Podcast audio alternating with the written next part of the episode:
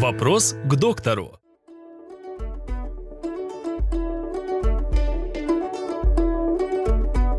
Каковы причины головной боли? Причин головной боли очень много. Это может быть от физиологических до органических. Э, Что значит органические? Это могут быть нарушения кровообращения, это могут быть опухолевые заболевания, это могут э, быть э, инфекционно-вирусные заболевания, энцефалиты, менингиты.